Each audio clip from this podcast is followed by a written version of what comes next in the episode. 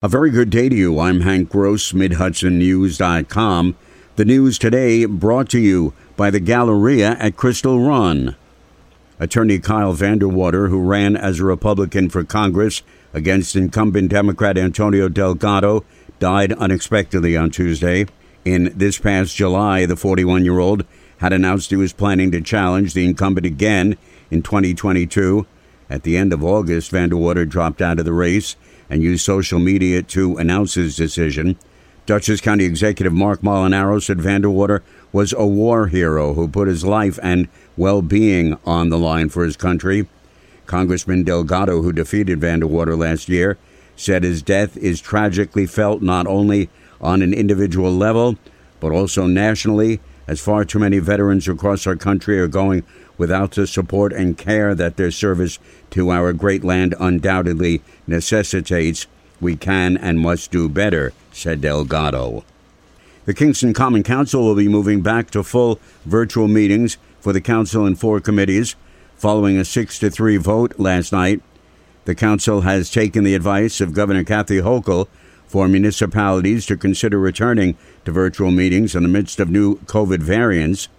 Council members who were opposed to returning to virtual, especially since the period of in person meetings has been so brief, argued that if students are expected to go back to school and city workers are expected to go back to work, elected officials should do the same.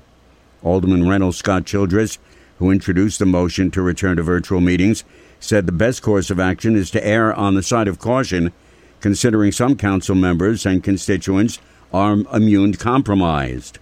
We don't know what's happening with the new Delta variant, and there's even other variants that we've heard about. And we've heard of many people suffering from breakthrough uh, attacks. And the dilemma there is that those breakthrough attacks, while they are frequently uh, relatively low key, in older populations and people who are immune compromised, they can be fatal. And so we have a number of people here in City Hall who are immune compromised. We have a number of people who are on the Common Council who are, you know, in two different categories of concern. So the main issue here is to protect the health of our workers and our uh, our elected officials. Mayor Stephen Noble has recently enacted mandatory mask wearing in city buildings, but has not yet addressed whether boards and commissions will be following suit. More news right after this.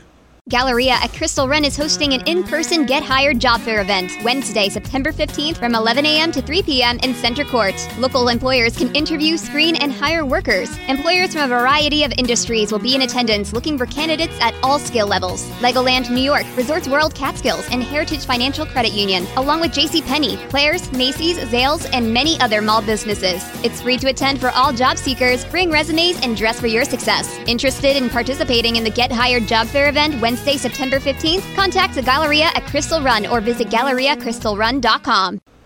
A state Supreme Court decision in the Ulster County Resource Recovery Agency challenge to the Controller's authority to audit its composting operation is expected in a matter of weeks.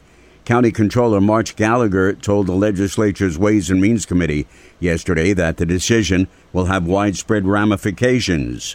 Hopefully, it goes our way. A negative ruling would jeopardize our audit authority over $180 million in contracts annually for Ulster County. Gallagher had subpoenaed documents related to the RRA's composting operation, and the agency took the controller to court seeking to block that. An audit of the Child Abuse Prevention Center, a Poughkeepsie based contract agency with Dutchess County, found that all of the contracts between the agency and the county were not executed timely. County Controller Robin Lois said previous audits found the same situation of untimely execution of contracts. We strongly recommend that the Dutchess Attorney's Office and administration work to determine how to timely execute contracts to mitigate risks, she said. Orange County will receive a minimum of just under $1.3 million as part of a statewide settlement of claims against Johnson & Johnson Janssen with the potential to receive as much as $3 million if counties across the state likewise settle their cases with J&J. County Executive Steven Neuhaus had directed the county attorney in late 2016 to take steps to sue various opioid manufacturers and distributors. The county became the fourth of New York's 57 counties outside New York City to begin action against opioid manufacturers in May of 2017. The funding, when finalized, will largely be directed to fighting opioid abuse. A 56 year old New Haven, Connecticut man who was rock climbing in a popular area of the Trapps Bridge section of Mohonk Preserve fell to his death Monday late in the afternoon, the Ulster County Sheriff's Office reported. Deputies identified the man as Stephen Buddha III. Preliminary investigation, including witness accounts, said Buddha had ascended about 150 to 175 feet of the approximately 200 foot section of the climb when he fell. He was not wearing any climbing or safety equipment at the time that he fell. Buddha was a career firefighter with the Bridgeport Fire Department. He had been with the department since August 2013. According to coworkers, his favorite hobby was rock climbing. I'm Hank Gross, MidHudsonNews.com.